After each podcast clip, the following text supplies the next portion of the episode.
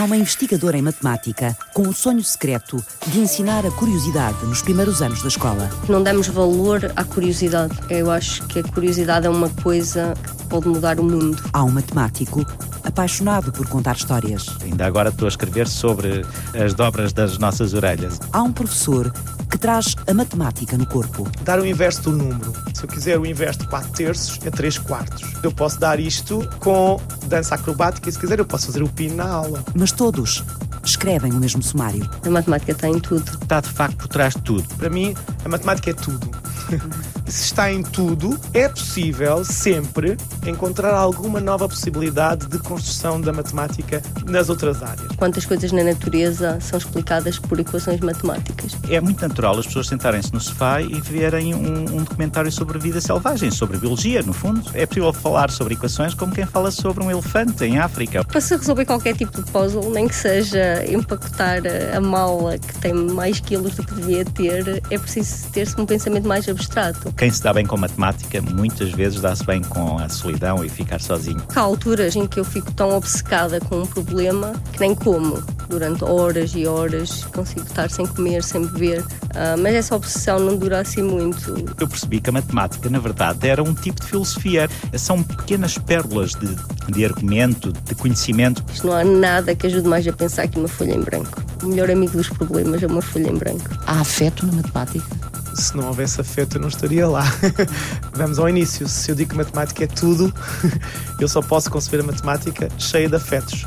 Mesmo que um conceito possa parecer o mais abstrato, mais fora de mim, ele não foi feito aí, ele foi feito na pessoa, na construção da própria realidade. O meu papel é esse, é fazer essas pontes.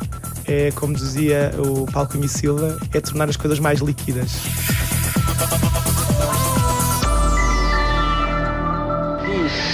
9, 8, 7, 6, 5, 4, 3, 2, unité, feu. Décollage. Há um exemplo muito, muito famoso de um foguetão do Ariane 5 que foi uma falha de software e o foguetão foi lançado e caiu. Caiu e explodiu e todo o trabalho que a NASA tinha posto naquilo foi destruído em segundos. Foi uma falha de software, uma falha que podia ter sido detectada com os mesmos métodos que usam, por exemplo, nos sistemas de aviões para software e para hardware, para as duas coisas. Alexandra Martins Silva é perita em software, a sequência de instruções que um computador executa quando lhe é dada uma ordem. Mas os programas dentro das máquinas podem cometer erros se forem mal programados. Outro caso famoso de uma máquina de radioterapia que acabou por matar cinco pacientes porque quando se punha a dose que devia dar ao paciente, multiplicava a dose por, já não sei por quanto, por 10 ou por 20, não sei. No fundo, os pacientes acabaram por morrer queimados. Alexandra é especialista em eliminar estes erros, uma espécie de Terminator das falhas de software. E é a área que me fascina, porque o software tem um papel tão grande nas nossas vidas que é assustador pensarmos que não podemos confiar no software. Sobretudo se pensarmos em software que está dentro de um, de um avião, de um carro, coisas onde, onde vidas humanas estão em risco. Fascina-me bastante a confiança que temos no software. Eu, cada vez que entro num avião, penso, bem, sabendo o que eu sei, se calhar não devia estar tão confiante que este avião vai chegar mesmo ao destino. Mas, Sabe demais. Sei demais, às vezes sei demais, não. Então, e é uma área que vai que tem um papel muito importante na, uhum. na sociedade uhum. e, que, e que terá cada vez mais um papel importante. Alexandra Martins Silva tem nas mãos um projeto que lhe vai tomar a vida nos próximos cinco anos.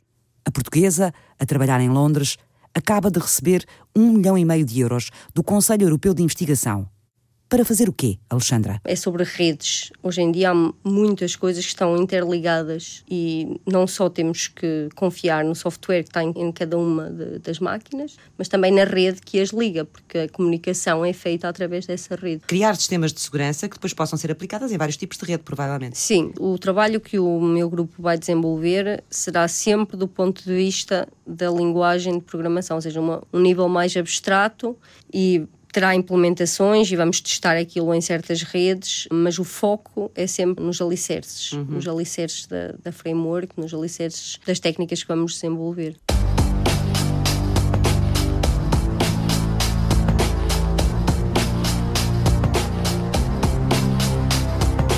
Na prática, O que a Alexandra e a equipa de investigação que ela coordena vão fazer é uma espécie de corpo de securitas, à escala Matrix, que dentro de um sistema zelam para que ele não falhe, para que ele não cometa erros. Erros que, em alguns casos, podem ser trágicos. É uma linguagem de programação, ou seja, permite programar o que a rede está a fazer, mas é ao mesmo tempo uma lógica que permite uh, também provar propriedades sobre a rede, coisas do género uh, que um certo tipo de comunicação, um certo tipo de mensagens passa sempre por uma parte da rede que está a verificar se as mensagens não foram corrompidas, não foram se não há um ataque. Assegurar que a informação que circula através das redes chega de forma fidedigna onde tem de chegar. Exatamente, exatamente. Sem alterações, sem erros, sim, sim. sem piratarias. Exatamente. Isto pode nos parecer uma coisa que não é muito importante quando eu comunico com um amigo em mensagens ou coisas do género, mas se olharmos, por exemplo, para sistemas de defesa dos países, se olharmos para os aviões, como dizia há pouco, para sistemas de transporte, para sistemas de energia nas cidades, que pode ser muito importante, não é? Sim, sim. O papel que as redes têm tornou-se muito importante nas últimas décadas porque cada vez mais temos coisas ligadas umas às outras. Hoje em dia até o nosso frigorífico, é? até pessoas têm coisas em casa, eletrodomésticos, estão ligados à internet. E se pensar que se a rede não for confiável e que alguém pode atacar, ok, o frigorífico até não é nada, não é muito grave, mas que alguém pode roubar os dados bancários, aí começa, começa a entrar, é? quando entra em dinheiro ou em vidas humanas, as pessoas percebem a importância que tem, podemos ter confiança no, no software que desenvolvemos e a forma como o software está interligado. Alexandra Martins Silva tem 31 anos, estudou na Universidade do Minho, matemática e ciências da computação. Eu, na verdade, queria só fazer matemática pura. Sempre foi esse o meu sonho. Mas o meu irmão convenceu-me que a mistura das duas coisas era melhor para o meu futuro. E fiquei muito feliz com a escolha. Até hoje acho que foi a escolha, a escolha certa. Ele já sabia melhor Portanto, que já eu. agradeceu ao seu irmão? Ah, às vezes.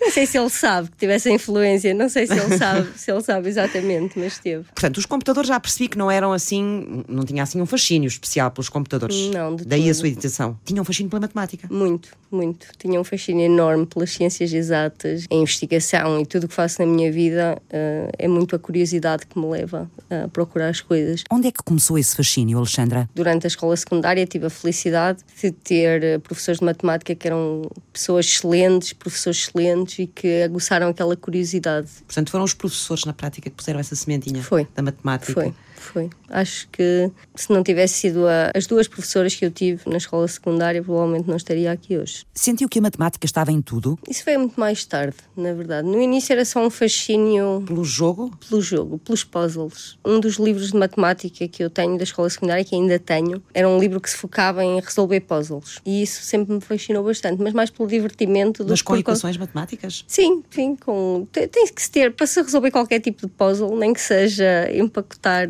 a, mala que tem mais quilos do que devia ter, é preciso ter-se um pensamento mais abstrato. E hum, isso sempre me fascinou bastante, mas nunca, nunca, até ao fim da universidade, sou muito honesta, nunca pensei em impacto prático. Que influência que a matemática tinha, tinha na minha vida. De vez em quando via coisas tenho um amigo que me deu um livro, estava eu no segundo ano da, da faculdade, sobre fratais. Quantas coisas na natureza são explicadas por equações matemáticas. Eu lembro perfeitamente, na altura, folhear o livro e pensar: giro.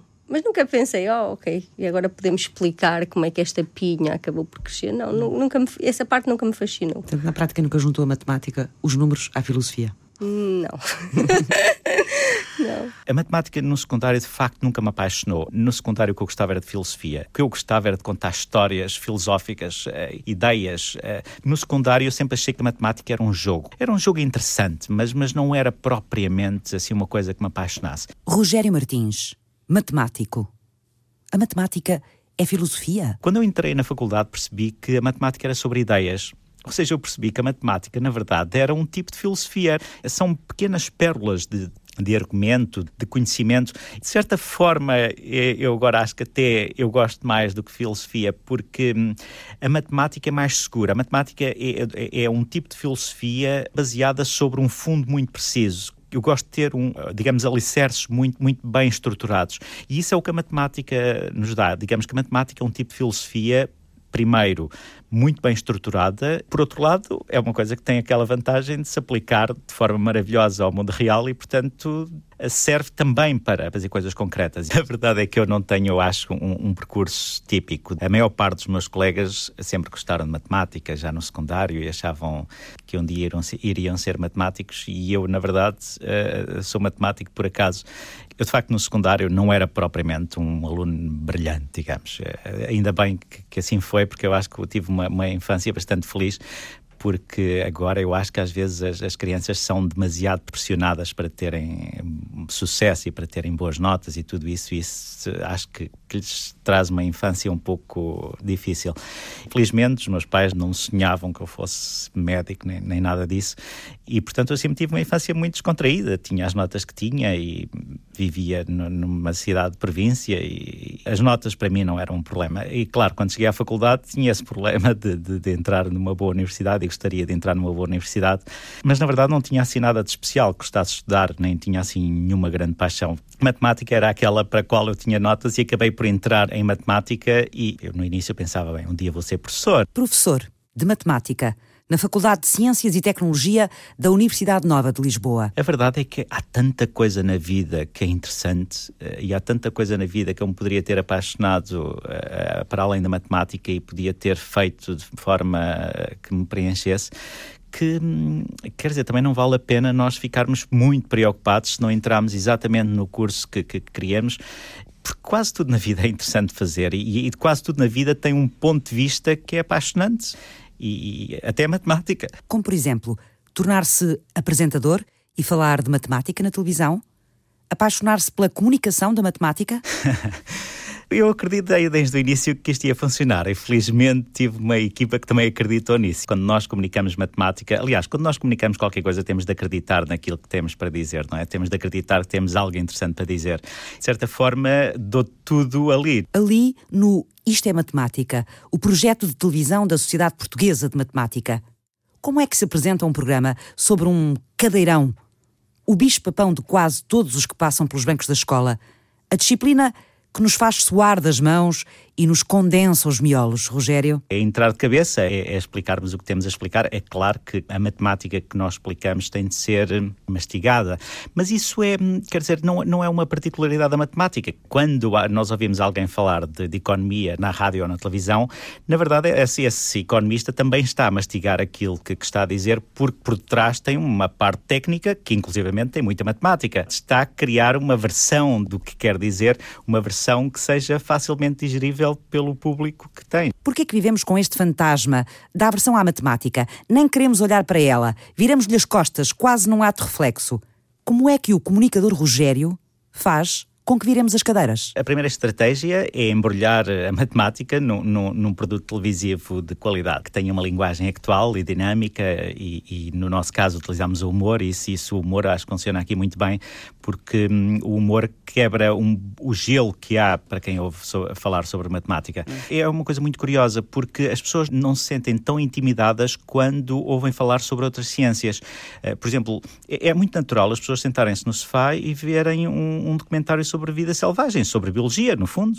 É possível também ver um documentário sobre matemática, tal e qual como é, é possível falar sobre equações como quem fala sobre um elefante em África ou, ou sobre outro tipo de, de, de ciência.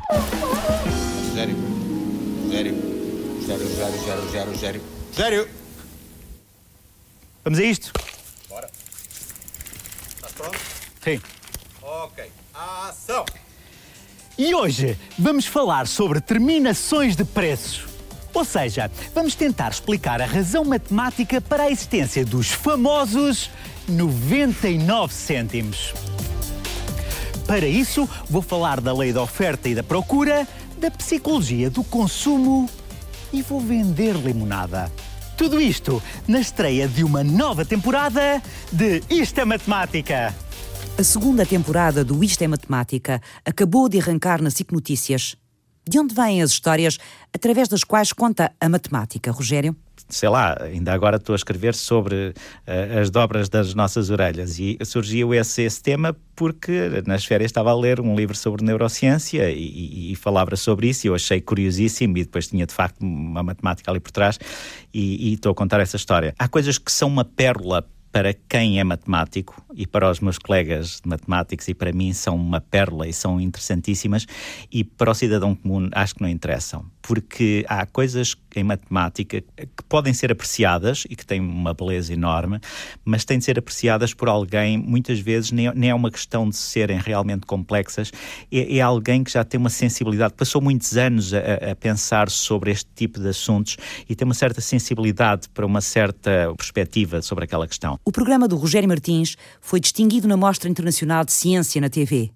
O matemático que gosta de filosofia descobriu nos média a síntese dos dois mundos: comunicar ciência. Às vezes as pessoas vêm ter comigo e dizerem uh, quem me dera ter tido um, um professor como, como o Rogério na, na, escola, e eu digo que é injusto, é injusta a comparação, porque na verdade eu escolho os conteúdos que quero ensinar, escolho conteúdos que tenham uma certa, um certo mistério, um certo o que nós chamamos wow factor, que é algo que nos surpreende, cria relações entre coisas, ou depois há outras técnicas, não sei, o que nós tentamos também fazer sempre é ligar a matemática ao dia a dia das pessoas. As pessoas, se ouvem falar de uma coisa muito abstrata, sentem que aquilo não lhes diz nada, mas se perceberem que isso tem a ver, não sei, com algo sobre elas, eh, sobre a experiência delas, eh, isso faz com que com que se liguem mais emocionalmente ao programa e, portanto, tenham essa ligação. Mas a matemática não é abstração? Quase que nós poderíamos dizer que a definição de matemática é abstração. A matemática é, por definição, abstração.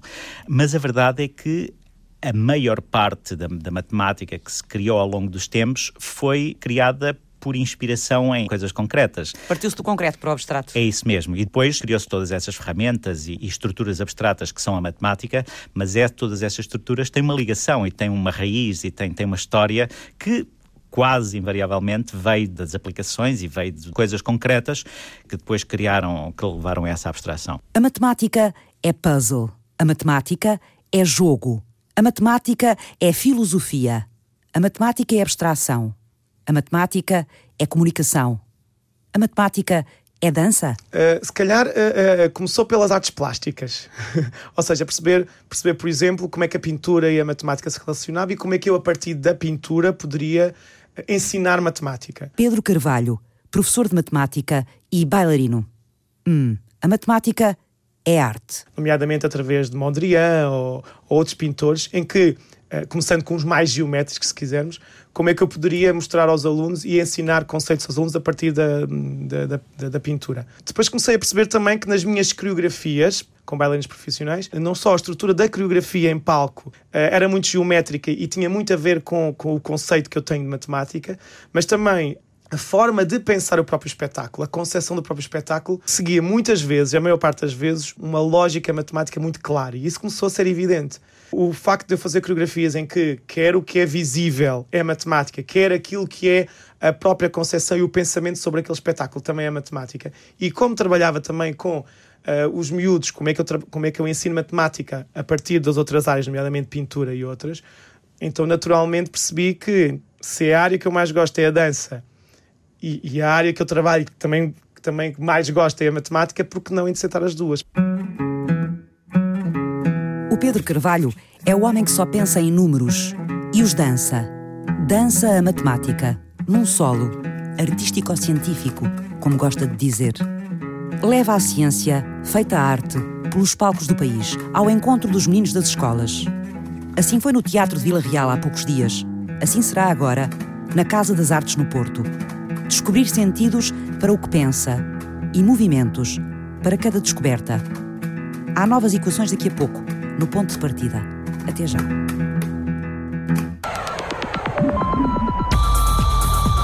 Preocupa-me muito gerir, gerir as pessoas. É uma responsabilidade muito grande, sobretudo os alunos de doutoramento, que têm expectativas muito grandes daquilo que vão conseguir fazer e alcançar e do que se vão tornar no futuro. Uh, para mim é uma responsabilidade muito grande ser, ser a pessoa que os vai estar a orientar. Isso assusta-me. Alexandra Martins Silva é investigadora em Ciências da Computação no University College of London.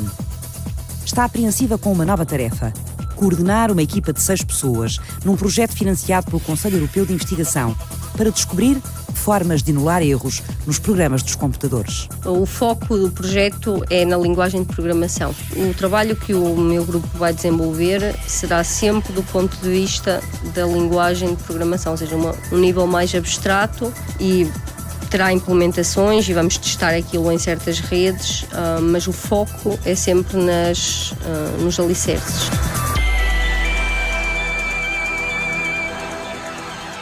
Como é que se torna o software e o hardware de uma máquina confiáveis?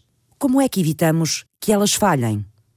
Alexandra faz isso através de linguagens que cria, linguagens de base matemática feitas para os computadores. Por que é que essas linguagens são tão importantes? Parte da linguagem que a gente tem foi testada na rede de uma universidade, que foi a Universidade de Stanford, nos Estados Unidos. E com a linguagem que tínhamos, conseguimos testar que todas as máquinas que estão ligadas na rede em Stanford conseguiam comunicar com todas as outras. E conseguimos testar em menos de um segundo que de facto a comunicação estava a acontecer. Antes do nosso método ter sido proposto, o método anterior só conseguia testar aquilo em 13 segundos. Os métodos que a gente propôs, que foram desenvolvidos do ponto de vista matemática, melhoraram o estado da arte em 10 vezes. Uhum. Pode não parecer muito, uh, mas quando se pensa em redes que começam a tornar-se cada vez maiores, é um, uma coisa muito boa. E foi aí que o nosso trabalho começou a ter mais atenção das pessoas que estavam da parte de redes, porque no fundo nós viemos da teoria e somos levados um bocadinho menos a sério uh, do que as pessoas que já trabalham em redes há muitos anos. Mas quando algo que foi desenvolvido do ponto de vista teórico começa a ter este tipo de impacto prático, aí as pessoas começam a ouvir e a, e a, reconhecer, e a reconhecer valor a esse valor. tipo de trabalho. E assim a investigadora portuguesa conquistou um milhão e meio de euros da Europa para desenvolver estes sistemas de segurança a aplicar nas redes de comunicação e informação digitais. Cinco anos de desafios pela frente a olhar já mais adiante. A ideia é identificar onde o erro está e ter uh, informação suficiente para poder corrigi-lo. A longo prazo, o ideal seria que a rede pudesse reagir uh, automaticamente e pudesse corrigir automaticamente os erros. Máquinas que trabalhem sozinhas na correção dos erros que elas próprias geram. É assim que Alexandra percepciona o futuro. Ela própria conhece o isolamento dos dias inquietos, suspendidos de um problema. Há alturas, sobretudo na investigação, em que eu fico tão obcecada com um problema que nem como durante horas e horas, consigo estar sem comer, sem beber. Uh, mas essa obsessão não dura assim muito. Tive Depois sempre... pôs outra vez os pés na terra e regressa à realidade. Sim, regressa à realidade. E, mas há... precisa dessas ausências, é desse estado de inquietude que a leva. Não, não preciso, mas esse estado de inquietude vem, vem naturalmente quando se está a tentar resolver um problema. Esquece de comer? Esqueço-me de comer, esqueço, mas esqueço-me de. tenho encontros com amigos, esqueço-me de muitas coisas. E eles são muito tolerantes nesse aspecto, são muito tolerantes. Mas quando estou com eles e quando é para me divertir, também é para me divertir. E a matemática fica em casa. Uhum. Portanto, não... se não aparecer a um encontro com amigos, eles sabem que estará a resolver um problema. Eles conhecem-me e sabem que eu sou bastante distraída. Nesses momentos de obsessão, faz o quê? Está sentada no seu computador a trabalhar, a tentar descobrir a resposta para essa inquietação ou para esse problema? Às vezes estou deitada, às vezes estou sentada, outras vezes vou correr às vezes vou ao ginásio. E não precisa de mais, não precisa de, de, de nada físico, nenhum objeto para ir ah, para ajudar vezes, a pensar. Não, às vezes preciso de uma folha em branco e um lápis. São os, os meus acessórios favoritos, uma folha em branco e um lápis. Não há nada que ajude mais a pensar que uma folha em branco o melhor amigo dos problemas é uma folha em branco. Os matemáticos têm talvez esse problema em geral, não são propriamente pessoas naturalmente sociáveis. Isto é, um, é, é, parece estranho, mas na verdade é muito natural. Quer dizer, a matemática é uma ciência que se faz uh, de forma muito isolada. É necessariamente assim, há um período de discussão, mas depois há esse período de recolhimento em que nós nos temos de sentar a fazer as contas e ver se tudo funciona. E esse, esse processo é um processo bastante solitário. Quem se dá bem com matemática, muitas vezes dá-se bem com a solidão e ficar sozinho. Rogério Martins é professor e investigador de matemática na Faculdade de Ciências e Tecnologia da Universidade Nova. O que ele gosta mesmo é de comunicar matemática. E é o que faz no programa de televisão Isto é Matemática. Comunicar ajuda-o a desmontar e a remontar a matemática que aprendeu. Há uma frase que eu adoro, eu acho que é o Richard Feynman, que eu disse pela primeira vez, mas não tenho certeza. Ele diz que nós só compreendemos, ele dizia sobre a física, nós só compreendemos a física quando a conseguimos explicar à nossa avó. E a matemática é exatamente a mesma coisa. Nós só compreendemos a ciência em geral quando a conseguimos explicar a alguém que não percebe nada de ciência. E é uma coisa incrível, qualquer professor seguramente já passou por isto, que é quando nós nos tornamos professores e vamos explicar uma certa matéria e achávamos que sabíamos aquela matéria porque aprendemos na, na escola, porque a estudamos. E nós, quando a temos de explicar a alguém, ganhamos eu diria talvez o dobro da compreensão sobre aquela matéria. Mas quem quer ver e ouvir falar de matemática? Eu acho que há um erro muito grande na, na matemática em particular, porque isto não acontece com as outras ciências, que é nós constantemente associarmos a matemática ao seu ensino. Quer dizer, a matemática é um campo de conhecimento, é um campo de conhecimento brutal, faz parte da nossa cultura, é uma herança cultural que nós recebemos de, de, de, há milhares de anos. Quando nós estamos no café e começamos a falar com alguém sobre a matemática, as pessoas invariavelmente caem naquela história: ah, como é que foi o teu professor, quando é que tu deixaste de gostar de matemática, e não falam sobre a matemática em si. Quando nós começamos a falar sobre economia, não começamos a falar sobre o ensino da economia, eh, ou sobre história, não começamos a falar sobre o ensino da história. Uma das coisas também que eu sempre quis com isto da matemática é, é passar essa, essa mensagem mensagem, é passar a ideia de que a matemática é um campo de conhecimento. É claro que ela é ensinada porque é interessante, porque, porque está na base das outras ciências, porque, porque, porque faz sentido ensinar a matemática, e, mas quer dizer, a matemática é ensinada porque é interessante e não é interessante porque ela é ensinada. É criar na, na, no cidadão comum um certo imaginário, é criar uma certa, um certo conhecimento que lhe permita, um dia, quando for para o café, falar sobre alguém e alguém fala sobre matemática, ele diz: Olha, eu tenho, tenho uma história sobre que eu ainda ouvi agora há pouco sobre, sobre as dobras das orelhas. E porquê que é assim, Rogério? A matemática é de facto uma coisa fantástica. Permitiu-nos, não sei, deduzir que havia planetas sem nós nunca os termos visto, ou seja, fez uma série de coisas fantásticas pela nossa vida. E isso deu-nos uma certa, deu-nos a nós, matemáticos e, e, e em particular professores, uma certa autoridade. Ao longo dos anos sempre houve uma certa autoridade do lado da matemática. Qualquer coisa que nos dissessem, ah, e tal, isso não nos interessa uh, saber, uh, nós dizíamos logo, ah, não, não, mas a matemática está no centro de tudo, uh, está por trás de, de, de, toda a engenharia e toda a tecnologia que nós temos. E isso dá-nos um certo poder. E esse poder, eventualmente, talvez tenha sido um pouco mal utilizado, ou pelo menos nós passamos, se calhar, a, a, a ensinar a matemática. Passou a ser um poder intimidatório. Sim, de certa forma. A matemática é um campo de conhecimento, mas também pode ser um palco de conhecimento? Há alturas uh, em que eu tenho o meu quadro, a minha caneta e uma ficha de trabalho e temos que resolver equações. E a aula funciona assim. Pedro Carvalho, professor de matemática na Escola Frei João, em Vila do Conde. Mas há outras vezes em que me apetece não fazer isso e que o próprio conteúdo me permite fazer outra coisa. Vou dar um exemplo muito simples. Dar o inverso do número. Ok, se eu quiser o inverso de 4 terços, é 3 quartos. Eu posso dar isto com, com um quadro e uma caneta e os alunos escrevem no caderno. Mas eu posso dar isto com dança acrobática e se quiser eu posso fazer o pino na aula. Se eu disser que a minha cabeça é o 3, que é o numerador, e os meus pés são o 4, que são o dominador, e vamos imaginar que eu sou um bailarino palhaço e acrobata, que é o que eu faço na aula, uh, e que de repente a minha cabeça uh, é o 13 e os pés são o 4, mas este palhaço, bailarina, acrobata, de repente faz o pino. E portanto o 3 passa para o 4 e o 4 passa para o 3. E isso é o inverso do número. E é uma imagem que eu imagino os alunos não esquecem. Sim, eu sinto que depois me dizem para o teste, professor, é aquilo do pino, não é? E não se esquecem. Pedro acrobata da matemática. E há, por exemplo, um, um, erro muito comum que é, que é a confusão entre simétrico e inverso. E, por exemplo, eles acham que o inverso de, menos, de 3 quartos é menos 4 terços. Então, o que eu faço para eles perceberem que, que, que isso seria o simétrico do inverso é que eu estou feliz, o acrobata está feliz e, portanto, quando faz o pino, continua feliz. E, portanto, se ele é positivo, continua positivo. Se o acrobata estiver triste, quando faz o pino, continua triste. E, portanto, no simétrico, o sinal mais menos não muda eu não tenho sentido uh, resistência que faça com que eu uh, mude a minha estratégia. Nem Sim. por parte dos crescidos? Cá está, como já estou há muitos anos na, na mesma escola, já, já conhecem a minha, a minha metodologia, portanto eu já não, não tenho necessidade de, de provar daquilo que eu faço se faz algum sentido. O que eu tenho sentido nos últimos anos é como é que eu posso refinar essa, essa técnica, ou seja, o que é que eu poderei fazer para cada vez ser mais eficiente e eficaz usando esta metodologia no sentido dos meus alunos ficarem preparados e saberem matemática e fazerem o exame e continuar o seu percurso académico normal. Pedro Carvalho, matemático, bailarino e coreógrafo na Companhia Instável, no Porto.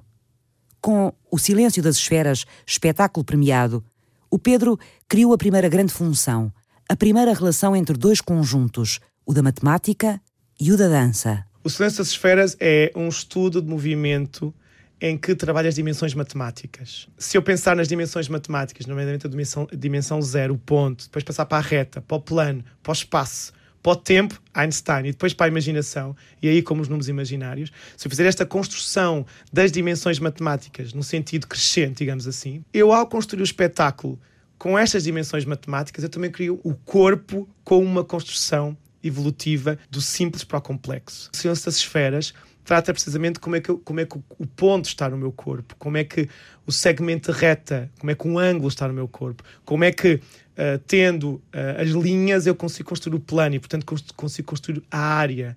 Uh, como é que eu consigo, consigo, construir as figuras geométricas. Mas se eu acrescentar uma terceira dimensão, como é que eu construo, construo o volume, como é que eu construo o espaço. E um corpo que não tem volume dança de uma maneira apresenta-se de uma maneira, o corpo que tem volume apresenta-se de outra, ou pelo menos a tentativa de, de, de trabalhar estes, estes uhum. conceitos. O Pedro cresceu a querer dançar ao som da série Fame. Formou-se em matemática em Évora. Passou pela companhia de dança contemporânea da cidade. Encontrou abrigo cultural no Porto e dedica-se a iniciar os alunos dele em Vila do Conde na arte da matemática. Trá-la atrelada ao corpo, espalhando-a em palco de norte a sul do país. Eu acho que estamos a precisar voltar aos afetos. Há afeto na matemática? Se não houvesse afeto, eu não estaria lá. uh, sim, há afetos. Na... Mas há afeto para quem gosta da matemática, é professor de matemática, estou matemática ou também eu que não estou em matemática consigo percepcionar esse afeto? Vamos ao início. Se eu digo que matemática é tudo, eu só posso conceber a matemática cheia de afetos. E porque se a matemática é uma construção do ser humano, é, uma, é, a própria construção da realidade, eu não posso construir uma realidade sem afeto. Eu tenho que olhar para um triângulo, retângulo isósceles, ou seja, que tem um ângulo reto e tem dois lados iguais, e tenho que olhar para ele como sendo uh, os catetos como sendo dois gêmeos, a hipotenusa a mãe e o ângulo reto o pai, se considerarmos a família tradicional não é possível não associar a matemática àquilo que eu considero como a minha vida afetiva. Porque ela é construção humana. Ela é, a matemática é uma construção humana, é a construção da própria realidade. E mesmo que um conceito possa parecer o mais abstrato, mais fora de mim, mais numa esfera do pensamento uh, ou, ou de, um, de, um, conhecimento externo, uh, de um alien qualquer, ele não foi feito aí, ele foi feito na pessoa na construção da própria realidade. E, portanto, na pessoa, na construção da realidade, eu só tenho que me relacionar efetivamente com ele. O meu papel enquanto professor e enquanto, eh, gosto de me chamar assim, como divulgador e pesquisador da matemática e da dança, o meu papel é esse: é fazer essas pontes. É, como dizia o Paulo Cunha Silva, é tornar as coisas mais líquidas. É permitir que as coisas fluam de uma forma, de uma forma mais, mais simples. A matemática está mesmo em tudo, Rogério. É. Uh, embora não seja eh, perceptível para o cidadão comum. O que, eu, o que eu acho sobre isso é o seguinte, e muitas vezes as pessoas têm esta ideia de que uh, porquê é que eu tive de aprender tanta matemática na escola, porquê é que eu tive de aprender a manipular polinómios se eu na minha vida real nunca tive de, de, de facto utilizar essas coisas. A resposta que eu tenho para elas é bem, provavelmente nunca, nunca teve de, de, aplicar os Lusíadas na sua vida profissional. A maior parte do conhecimento que nós, que nós aprendemos nas escolas não é aplicável diretamente na nossa vida. Eu próprio, que sou, eu que sou matemático, na minha vida real, na minha vida pessoal, quase que se contam pelos dedos das mãos aquelas vezes em que eu disse, olha, aqui é que eu, é que eu utilizei, não sei, uma teoria qualquer que eu aprendi em matemática. Ou seja, a maior parte das pessoas não utiliza, de facto, a matemática na sua vida real. Agora, de facto, a matemática é o que está por trás. As estruturas matemáticas são como que ferramentas para a, a, maior parte das ciências, ou, ou, todas mesmo. Quando eu estou aqui a falar com a Eduarda, esta tecnologia só foi possível graças a haver estas estruturas matemáticas que permitiram alguém criar, criar a rádio, criar uma série de coisas. Como, como também está por trás de tudo, às vezes isto torna-se um chavão e, e, e às vezes não quer dizer nada esta frase. Uh, na verdade, o que acontece é. Um, a matemática é realmente útil e muda a nossa vida, mas mudou em, em, pontos muito concretos da nossa história. Ou seja, um dia havia um cientista que estava, não sei, que era físico ou qualquer outra coisa qualquer, e graças a, a, entender melhor a realidade, graças à matemática, permitiu-lhe, não sei, criar o raio-x. Um, e, e, ou seja, um dia alguém utilizou matemática para criar um processo de encriptação. Uh, digamos que 90 99% das pessoas aprenderam matemática e não tiveram esse, esse, esse ponto da sua vida. Mas esse 1% que conseguiu realmente utilizar a matemática mudou, mudou a completamente, mudou a vida de todos os outros e de toda a humanidade. É quase como se, para nós criarmos um Ronaldo, tivemos de ter milhares de jogadores de futebol, milhares de, de miúdos que, que, que treinaram e que, que cresceram a jogar a bola e que não se tornaram profissionais de futebol. Ou seja, é de facto um contributo que é, que é muito cirúrgico, mas depois é, é, é crucial. E agora, Alexandra, como podemos desenhar o futuro do ponto onde ele está? Das suas redes cada vez mais complexas de informação, dos seus novos riscos e ameaças. Como vai ele transformar-nos? Sobretudo desde que moro em Londres, que penso um bocadinho mais nisso. Londres é um bocadinho mais acelerado e, sobretudo em Londres, as aplicações dos telemóveis têm um papel importantíssimo na vida das pessoas, em tudo. Hoje em dia já não se paga um táxi em dinheiro, já não se chama um táxi pelo telefone ligando para o taxista, não, usa-se uma aplicação. E eu acho que a grande tendência é as pessoas deixarem de ter tanto contacto humano e fazerem tudo através de uma aplicação. Tenho colegas que partilham um gabinete e comunicam através do Skype. Quando querem ir almoçar, dizem vamos almoçar. Estão no mesmo gabinete, mas não dizem vamos almoçar em voz alta. Mandam uma mensagem, depois a mensagem é espalhada por toda a gente e vai toda a gente almoçar. E a comunicação planetária, a mobilidade? A mobilidade e, sobretudo, o facto de conseguirmos ligar-nos ao outro lado do mundo tão facilmente tem tido uma influência enorme na forma como a ciência evolui o meu colaborador mais próximo está nos Estados Unidos. E trabalha com ele? E trabalho com ele. Ainda ontem estivemos a trabalhar. E vemos-nos fisicamente na mesma sala, provavelmente uma vez por ano. Não precisamos estar no mesmo sítio, porque temos todo tipo de tecnologias que nos permitem comunicar muito facilmente. Comunico tão facilmente com ele como com o colega que está no gabinete do lado. Não há aquele entrave uh, da comunicação. Por isso eu acho que uh, o facto de estarmos sempre ligados tem tido uma influência muito grande uh, na evolução da ciência, na evolução da investigação, na forma como as pessoas se se ligam a outras pessoas e isso acho que é muito positivo. Pensa muito nisso? Um pouco, um pouco. Sobretudo quando penso em criar uma família, às vezes penso um pouco mais no futuro. Primeira mulher a ganhar o prémio IBM em investigação, a coordenar um projeto europeu em ciências da computação em Londres, aos 31 anos. Como é que se vê daqui a 10? Hum. Essa é a pergunta mais difícil que me podia fazer. É? eu tenho muitas curiosidades. A curiosidade é, no fundo, aquilo que sempre a todos os meus amigos podem dizer que eu sou muito curiosa, se lhes perguntar. deve ser a característica que eles todos concordam sobre mim. Se me perguntar onde é que eu, o que é que eu gostaria de estar a fazer daqui, um, daqui a 10 anos, há uma coisa que eu gostaria de fazer, que era ser professora, mas assim a um nível muito básico. Porquê, Alexandra? Mudar a forma como educamos as crianças, a forma como mostramos matemática às nossas crianças e tentar aguçar a curiosidade das nossas crianças em vez de, de os obrigarmos a decorar coisas. Acho que é, que é uma tendência que se vê hoje no sistema de ensino muito grande, que as pessoas pensam que se estudarem, eh, se decorarem, se, se, se memorizarem certas coisas vão conseguir eh, passar e passam, porque o sistema está feito dessa forma. Mas acho que, para mim, o grande problema é que não damos valor à curiosidade eu acho que a curiosidade é uma coisa uh, que pode mudar o mundo. Gostava muito de poder eh, sentir que tenho, que tenho alguma influência nisso. E há, há uns anos, com, com um dos meus melhores amigos, pensámos em começar uma escola. E essa ideia, esse bichinho, eh, ficou, ficou. E quem sabe? Quem sabe?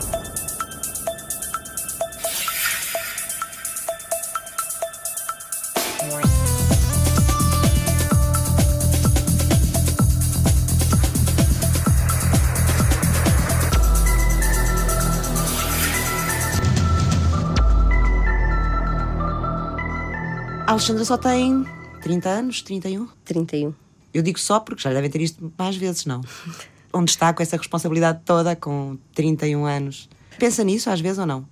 Não, não, não muito. Há uns anos, se calhar, pensava mais. Agora, depois de passar os 30, a coisa Melhora. fica mais fácil. Os únicos momentos em que penso nisso é quando as pessoas me respeitam menos por achar que eu sou tão jovem. E tenho momentos em que penso, ok, agora quero desistir. Quando estou a dar aulas, já cheguei a ser confundida com alunos, uh, já me aconteceu um, um bocadinho de tudo. fizeram este programa. Alexandra Martins Silva, Só a sair daquela caixinha onde nos puseram, onde nos ensinaram a pensar e olhar para a caixa da parte exterior. Se eu olhar para ele com outros olhos, quem sabe, posso ter uma solução muito melhor. Levamos muito tempo a aprender a estar dentro da caixa. É isso. É uma excelente conversadora ainda por cima. Eu. Rogério Martins, Mais recentemente sou conhecido pela apresentação do programa Isto é Matemática na SIC Notícias e sim, gosto muito de matemática e acho que é por isso que me escolheram para fazer este programa. Bela conversa que me deu. Pedro Carvalho, Se formos à Grécia Antiga, não havia o matemático e o cientista e o artista. Pitágoras não foi só um matemático, ele era um artista. E ao nos especializarmos, criamos esta, para mim, falsa questão que a matemática é só aquele conhecimento e aquele conteúdo explícito nas fórmulas e nos conceitos. Francisca Alves fez o apoio à produção. David Oliveira cuidou da pós-produção áudio. Eduardo Maio realizou as contas de cabeça e apresentou os resultados. E eu agradeço-lhe imenso a sua disponibilidade. Uma boa semana.